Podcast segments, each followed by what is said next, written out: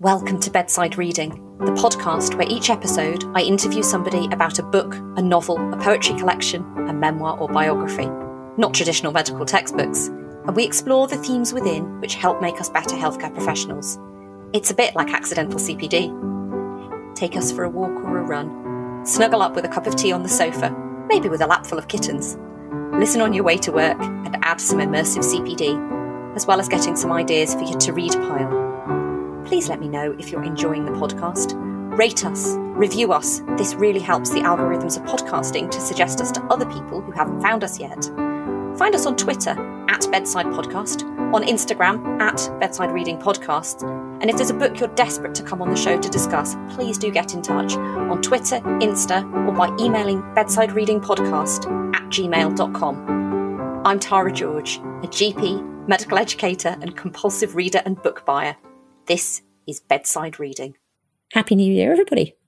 Welcome to season six of Bedside Reading. And I've got a cracking episode today to launch series six with. I'm delighted to be talking to John Quin, retired endocrinologist, writer, not a comedian. He is somebody I was honoured to meet at DotMD in Galway back in 2022 and his book, Medicine Man, is funny, wise, compassionate, insightful, a really, really good read. And I have so enjoyed meeting John to talk to him about so many different things. I really hope you're going to enjoy our conversation. John, welcome to Bedside Reading. Hi, Tara. Great to see you. So, um, welcome. And it's lovely to welcome um, a doctor writer, but I think a slightly unusual doctor writer in that you are a physician um, and a writer. Um, and we were talking before we started recording about how many memoirs there are by surgeons, by forensic pathologists, by GPs. Um, but I suspect that actually you might be the only endocrinologist who has written in this way. Well, as you say, as far as as far as I'm aware, there's not that many physicians. Um, the the other physician that I know of who's a fantastic uh, fiction writer is Austin Duffy over in uh, in, in, Dublin. That obviously talk, talking here in the UK, there are a few in the states, of course, but um, uh, physicians they, they do all that chin stroking. Uh, so it's not particularly cinematic. It's not like being a surgeon. It's not that gung ho. It's not forensic pathology with a lot of crime.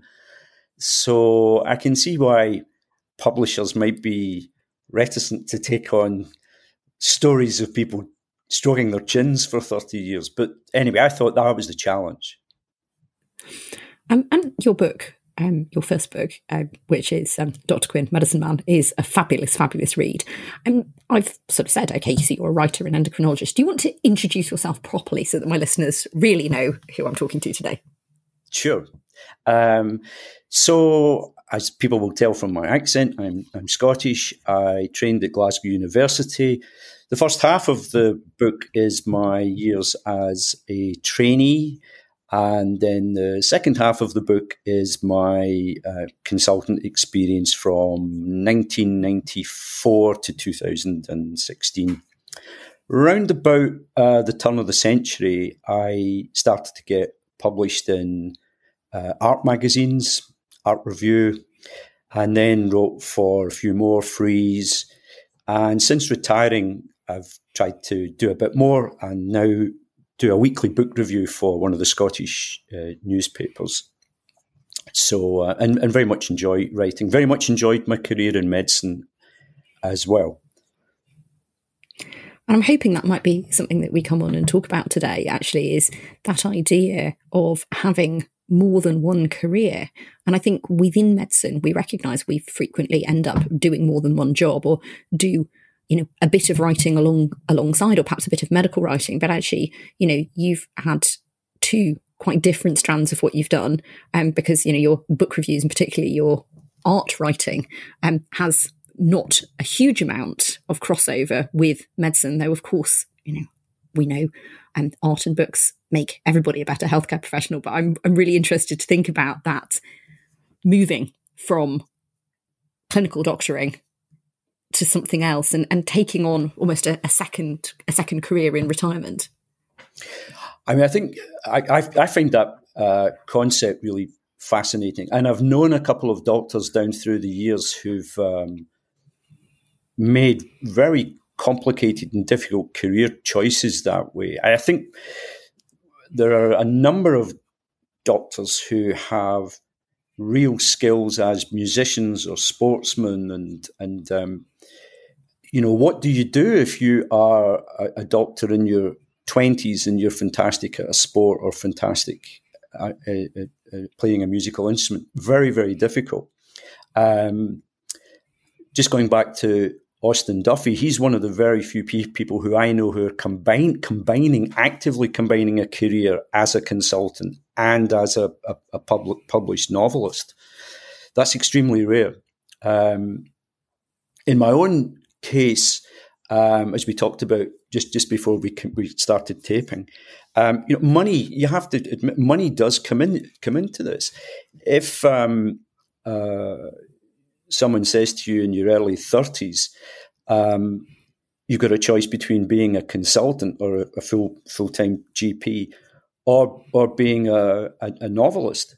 Um, the novelist thing sounds really glamorous and whatnot, but you just have to look at um, percentages on sales and things like that to realize that to earn a consultant's salary in novels, you need to be J.K. Rowling or William Boyd or someone like that. And there's only a handful of people like that.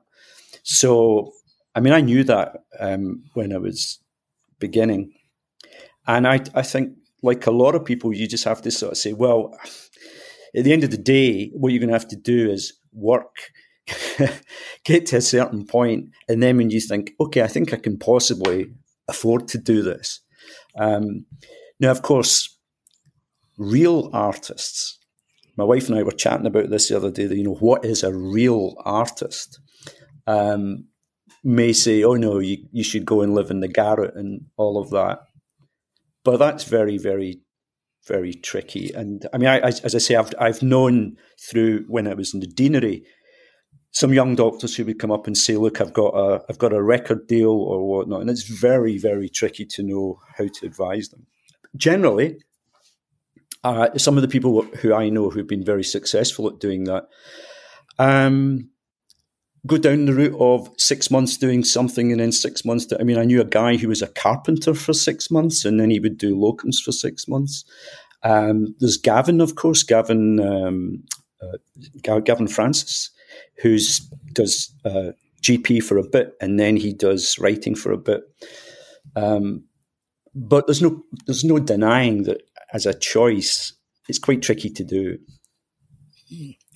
And I think it's interesting you sort of mentioning in your role in the deanery because that's something um, that I really loved in your book. You know, I'm a training program director for general practice, and I recognised um, some of the anecdotes and, and some of the tensions. But I think that again is quite interesting when you have somebody who approaches you. I've had a, a phenomenal um, GP registrar relatively recently who's just had a year out um, to play international sport and actually, it it's been very interesting in terms of the support. And I suppose stepping on and off is a bit more possible now, perhaps, than it historically was. But I think there have still been people who've been quite reluctant to support that and have sort of come up with things like, oh, well, how committed even are you to medicine? And I kind of think, actually, if you had the opportunity to represent your country in a sport, um, and you can afford to take the time to do that, for goodness sake, why not encourage it? Because actually, to me, it feels like regrets are the worst thing that you can have. And I feel like I've been, you know, I hope, really supportive of this person who's now back in training and doing brilliantly.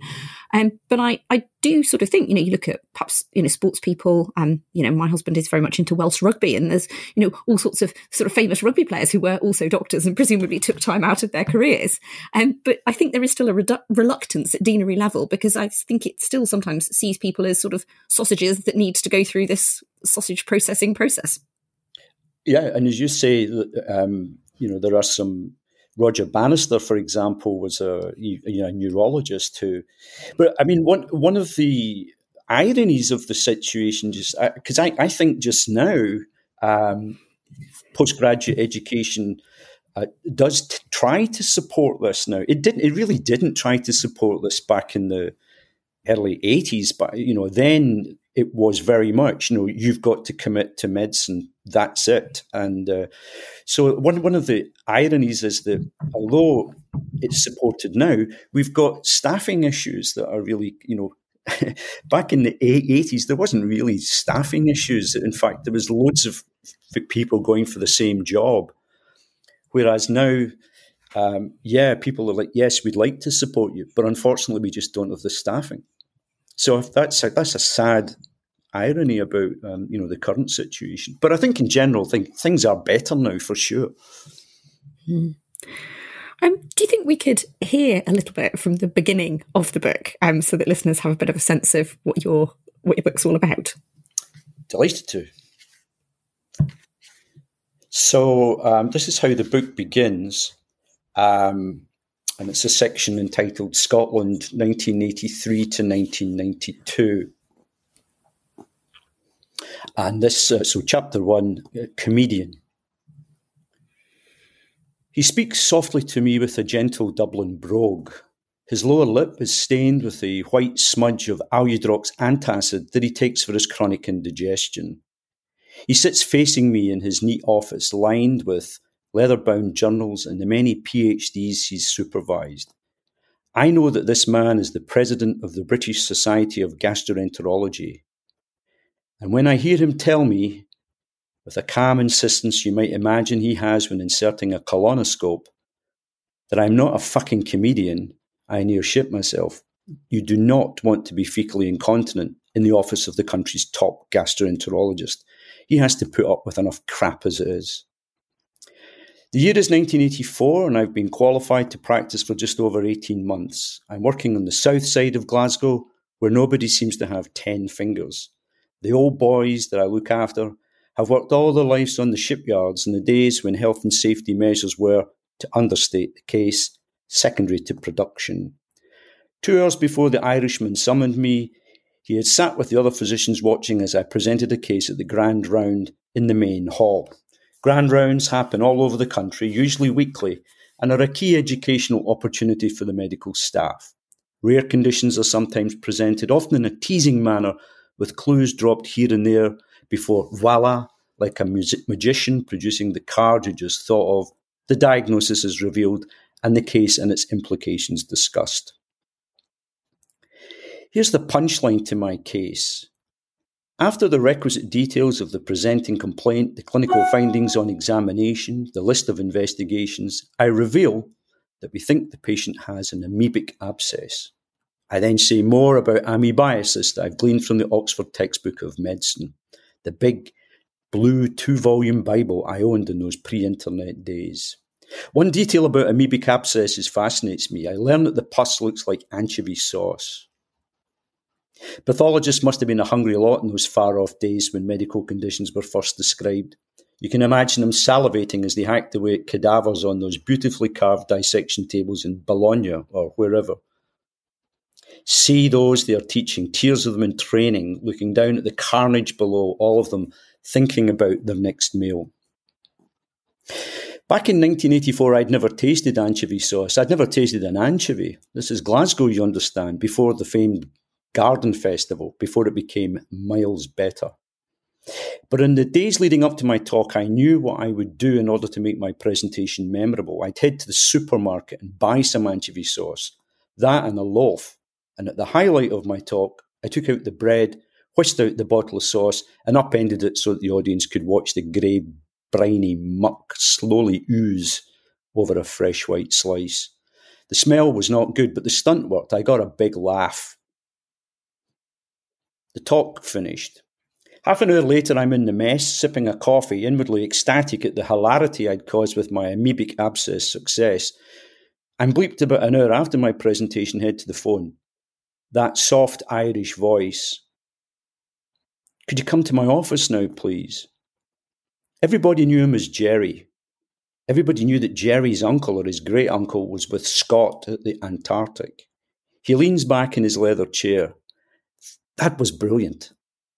this is how he starts as I sit across from him in his office. He goes on, You paced that well, you got the main facts across, and you got a lot of laughs. He pauses and I thank him for his compliment, and then he says, There's only one problem though. A longer pause. I wait, and he leans, for- leans forward and glowers. His tone is urgent, insistent. You're not a fucking comedian. So that's how my career uh, started. It, oh, I, I love that. I, I just think the, the, the storytelling, um, you know, within there is is just so brilliant, and I think it, it is, I think so apt that actually it is your desire to tell a story in a memorable way, not necessarily to look really good, but to tell a story in a memorable way to really illustrate a point that actually begins as you say, this phase of your career and actually has you sort of in trouble with the boss um, for being able to tell stories in a brilliant way. And thank goodness he didn't manage to put you off. He he he was telling me the the most important lesson of my you know young life, which was that although medicine can be very very funny, as illustrated by many writers down through the years, um, House of God and etc., etc. The various TV shows, Mash. Um, you you can't be a comedian as a you might find it funny and you might tell a few jokes, but you can't really be a comedian. Certainly not as a junior. He was all, he was also saying is once you become a consultant, then you can become a comedian, um, because he knew that. I mean, he had a tremendous reputation as a funny man. He he was one of those guys that got lots and lots of invites to do after dinner speeches. And, you know, it made me think ab- about the number of doctors who have gone on to be uh, comedians. Um, I, have I've known a few myself who've done stand up. Um, uh, there's the, obviously the very, very famous doctor who's been extremely successful with his book, who's a comedian. Um, but then before that, there was people like Graham Chapman at Monty Python, uh, Harry Hill, um, and I I knew from a very early age that I wasn't a comedian. That you know, you, you can make people laugh, but that doesn't make you a comedian. Comedian being a comedian is extremely difficult. yeah, and and I think that's something else actually. You know, in terms of the drivers behind writing the book because I think there are quite a lot of um, medical memoirs out there, and there are those um, which I always feel slightly anxious about, which are essentially people writing in a way to make everybody think that they are some kind of hero. And then there are those, um, I suppose, that I discussed on the podcast relatively recently, um, you know, wonderful books um, like Belly Woman, um, where we actually have somebody who really is trying to tell the stories of people who otherwise would not have voices and is about as far from I mean, I think he is a hero, but I am very aware that, um, that, that Benjamin Black would would say he is not a hero. He's just doing his job and, and trying to make the world a better place. Um, and I think you know, I, I, sort of wonder about that because the whole way through the book, there is very much your voice and these are your experiences. But actually, at no point are you setting yourself up to look like some kind of hero when you're writing.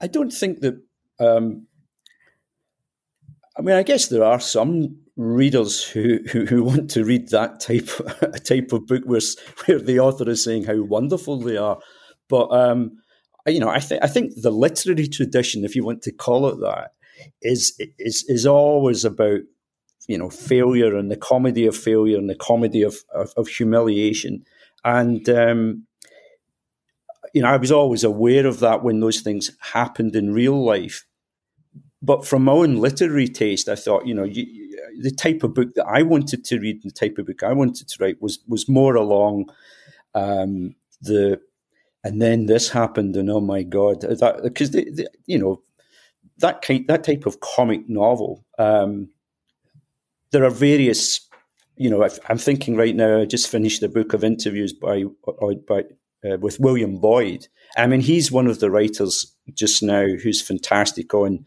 embarrassment and humiliation. And um, you know, there's a great literary tradition of of of, of that, and and that you know, I thought I can't compete with the likes of uh, Chekhov, uh, and the various other great doctor writers, Bulgakov. But I might have a bit of fun at um, trying to imagine what those guys would have been like as actual doctors. So that that, that was a kind of spur uh, to get you know to do the book as well. When did you actually decide to write it as a book? I've been writing, um, as I say, since the for since about 1996 or thereabouts, um, and starting off with reviews and, st- and, and trying to do some fiction as well. But I kind of knew that um, as I was getting closer to retirement, that the best way to get on the la- the ladder of publication, because as everyone everyone knows, it, it's extremely difficult. I mean, some people get a lot of luck, but a lot of the time you've got to get an agent and all of that. And I thought actually the best thing to do is to, you know, I, I was obviously aware that there was uh, that, that, there's always been an interest in um, medicine from the point of view of TV series and stuff like that. I thought, well, actually, probably the best way to get a, a foot on the rung is to uh, whack out, uh, you know, a memoir and the stories that are fresh in the head. Because that, that's the other thing. You're aware that after you retire, that those stories are probably going to you're going to forget them or or whatever. And how long did it take from having made the decision that this could be a book, um, sort of through to it actually hitting the shelves? So I think it took about um, six months or so to write after I retired, and then um, probably about a year or so to get an agent and a publisher. Um, and then, of course, COVID happened. So, uh, you know, but you every every person you you meet who's been publishing over the last two or three years will shake their head about about all that. It was just one of those things that you you had to deal with. Um, and of course, in the grand scheme of things, it's a, it's a, having your book delayed is a minor issue in comparison to the tragedy of um, of the you know what happened with the virus. And you've you've mentioned you know being a retired doctor um, and having retired. I'm I'm interested because as you know, reading your book, um, you'd obviously you know had a great time and actually you know there was a lot of enjoyment um, in doing your work so how did you decide that the time had come to step away from clinical medicine i, I mean again that comes back to that whole discussion we had earlier on about people who have talent in music and all, all of that and i think it's extremely individual um, i was lucky to be in a position that um, i could take early retirement and then you know, maximize, uh, you know, to, and then become essentially a freelance writer on a, a, a daily basis. Um, and and so you need opportunity, you need the money, you need the, the support of your loved ones and all of that as well. Um, so there's a lot of things, but um, very very individual but what I would say is, I think, um, in terms of my own story, is I think that the, a, a, lesson for, say, doctors in their 40s, not so much to do with writing and all, all of that, is just to begin to think, what am I going to do when I get to 65 and retire? Um, because I think there's a decision that some doctors, you know, they have to make. Do I keep my identity as a, a, as a doctor? And many do to great success. They still either practice or um, do academic work well into their seventies. They, in my view, are are extremely extremely talented people. But the majority of us, I think, have to sort of say, well, maybe at sixty five, I've done my bit and I should be thinking on what else in life, what are the other things that I should be doing that I've wanted to do. And by the age of, I would certainly say by 40, beginning to think, okay, and get those, you know, begin to think about those plans. And because as you say, otherwise you end up frustrated and, and you don't want that. And I think that is something that we're perhaps still not talking enough about in terms of, you know, we talk about careers and we, you know, we hope we support our medical students to start thinking about what they want to do and then going into postgraduate training and then finding your niche. But then that sense of, and then what? And I suppose perhaps that's partly to do with the fact that, you know, the world of work was designed in a time when people worked until they were 60 or 65 and probably died when they were 70 or probably, you know, very tired and very old by the time they reach that point. And, and I recognize that, you know, working full time clinically in the NHS, you probably are very tired and feel very old by the time you're 65. But realistically, you know, our life expectancy is, you know, into our 80s and beyond. And actually, I think there is something there that I think is so important about making a plan for and then what, because otherwise, to, you know, stop dead, you know, on your 65th birthday and no more work and then go, so what am I actually what am I actually going to do with the rest of my life? Um, is is a really unfortunate position for somebody to find themselves in. I, I, I was extremely lucky that even in my twenties, uh, when I was doing my membership, uh, my bosses at that time, one in particular, a, a mentor who, who's in the book, who's, who's called Chris in the book, um, he he was one of those guys that, that you meet who as soon as an exam was out of the way, it was the next thing. Um, you know, as soon as he became a consultant, within six months, he wanted to learn how to fly. Um, and I, you know, that that influences that kind of attitude. You think, yeah, yeah, you should, you know, you should you should always sort of set yourself, okay. I mean, it sounds crazily optimistic, but you know, what's the alternative? Uh, you know, sitting with slippers and a pipe. You think, no. Um, what else can we do? Yeah, and oh, I think I think it is important. I think it's yeah, we we ought to be thinking about it. Um, and certainly, I'm I'm in my forties, and I've certainly got lots of plans of what are going to happen um, at the end of my NHS career. Um, I've definitely got that all planned out. Um, and I think you know, much to my husband's frustration, he was like, "Do you just think maybe you'd just like to you know stop and chill out a bit?" No, no, not really. That, that's not me there is a kind of flip side to this, which again we talked about a wee bit at the start, which is that um, I think there's a general awareness that doctors are those kind of people, and it can be exploited by those in the, the, the various structures of the NHS. And so you find almost all of your colleagues end up um, you know, they'll go for an appraisal and someone says, Haven't you thought about management or haven't you thought about you know, postgraduate education or doing a bit more academic work. And so you find you find doctors end up having about five or six jobs, which were they in some uh, you know, I'm not talking about the private medical sector, but some sort of private business. Five people would be doing those jobs, you know. So, um, and I think, and we are our own worst enemies sometimes that way by, as you say, not saying no and taking things on. And before you know it, um, you know, you're, you're trying to be a manager, you're trying to do post grad training, you're, you're doing the take, you're on call, uh, you know, and that's why I think there is a role, even although it can sometimes be a pain, uh, appraisal and support is very important because it is, you know, for for someone else to say to you, actually, I don't think you should do it. Maybe, maybe you shouldn't do that. Maybe you should, you know, drop that and do that. I think that's a good thing. Yeah. Could we talk a little bit about, um, you know, your experiences of um, supporting doctors um, who've been unwell? Because I, I think that comes across very powerfully. Your own experience very early on in your career with a colleague, um, which had an extremely sad ending, um, and you know how that shaped what you have ended up doing going on through your life? So, I mean, I, I apart from medical school, I didn't get any psychiatric training, and in, in, many ways, wish I had. I think I think that um, you know one of the advantages in, of uh, general practitioners over hospital doctors is that many of them have had a decent amount of psychiatric training.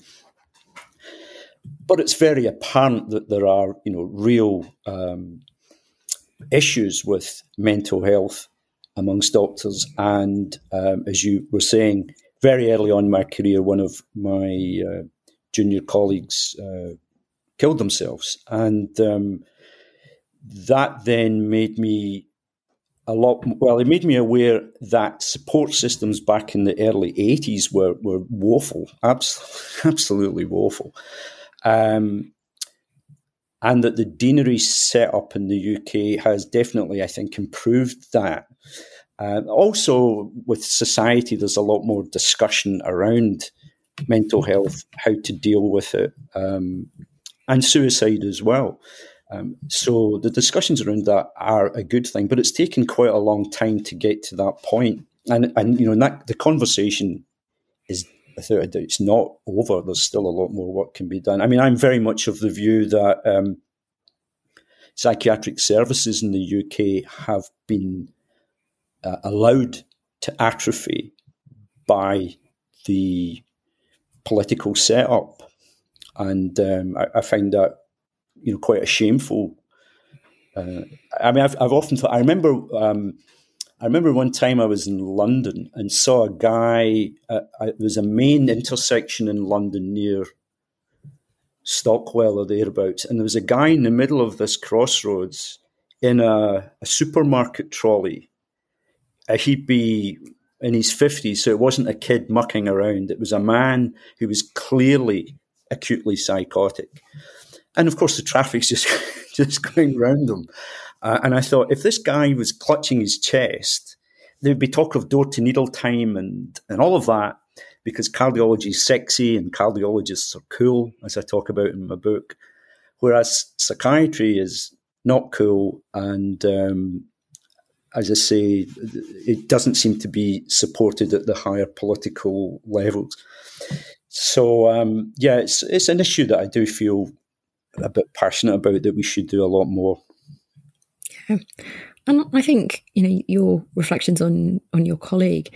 There's that sense through which I I think we almost still have. I think we've got a lot better at it, um, and I think there are some phenomenal services out there. Um, you know, and the work, for instance, that Practitioner Health have done is is fantastic in England, um, at least. But I think there there is that sense where it's blindingly obvious to you and so many of your junior colleagues that this person is really, really unwell and shouldn't be at work.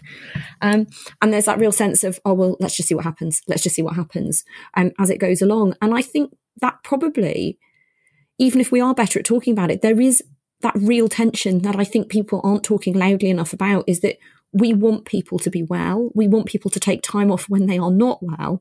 But there is that moment when you recognize that somebody isn't well enough to be at work or somebody recognizes themselves that they're not well enough to be at work, that tiny little secret sinking bit of your heart that goes, oh God, and now I'm going to have to do your job and my job.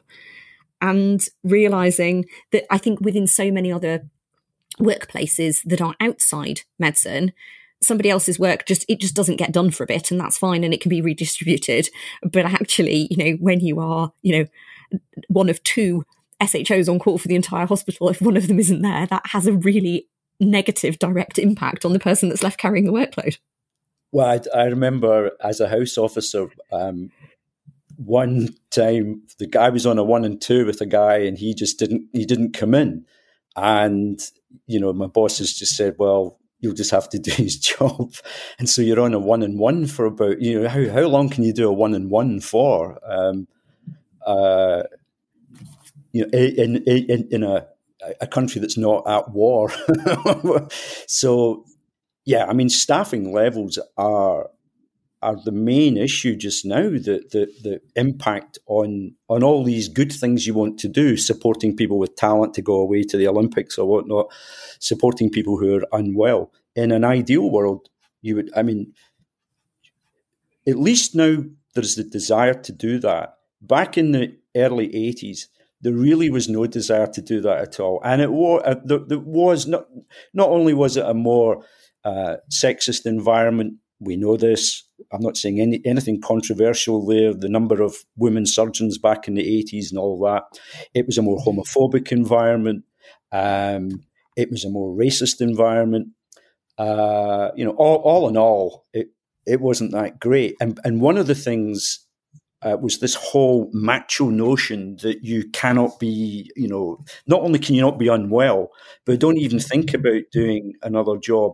And and I, I still I still think there are some of the older consultants, I hope, I, am guessing they're, they're maybe not on, on, into podcasts, but I might be wrong. Some of the older consultants I, I know still sort of stroll around in their 80s as if the world owes them like you know you do this and you do that and you know they, they still imagine they've got a retinue of, of people they can go you do this you and you think no guys drop it you know um, you're living in a different world now and um, it's not like that anymore no, no. Oh, John, I've so enjoyed talking to you. Now, before we finish, would you like to um, say a few words about your new book? Because that's one that I'm really excited to read. So, could you tell us a little bit about that? So, um, because I was writing for art magazines for quite some time now, um, I it came to my attention that that many video artists were very interested in medical uh, healthcare and in stigma in particular. And so they were making artwork about neurological conditions, stroke, myasth- um, myotonia dystrophica, um, gastroenterological conditions as well. And so I thought I'd try and write a book about various video artists and how their work impacts on medicine and how medics can learn from them. And then that extended out a bit into social media um, because many doctors of my generation are extremely skeptical about social media and and um, criticize it all the time and say it's awful and whatnot. But in fact, if you, I think there's a, there could be a role for um, video platforms in terms of education. If you go on, of course, TikTok's full of a lot of nonsense. But if if you type in TikTok uh, stoma care or whatnot, you'll get someone who's telling you about uh, pumps and type 1 diabetes. You'll get a patient who's talking to you um, acromegaly, uh, you, you name it, um, people who are on dialysis. And one of the things that grabbed me was the whole when you're teaching, if you're on the ward, yes, there'll be MIs and people with CVAs and whatnot, but you're not going to get patients with Cushing syndrome on the ward. And the whole business of getting doctors to a certain level of competency in various rare conditions, yeah, you can go and read it in a book. But if you go on TikTok for just like 15 minutes, you can come across 10 patients telling you their direct story. And I thought, that's quite exciting. Um, as far as I'm aware, it hasn't, uh, you know, I think we're in the foothills of academic study of this, uh, whether it will be validated as a, a, a, proper teaching tool. But I thought that this book, uh, which is, as I say, is called Video, would be a kind of primer, uh, introduction to certain videos, but also hopefully a stimulus for young academics to go and do some more formal work.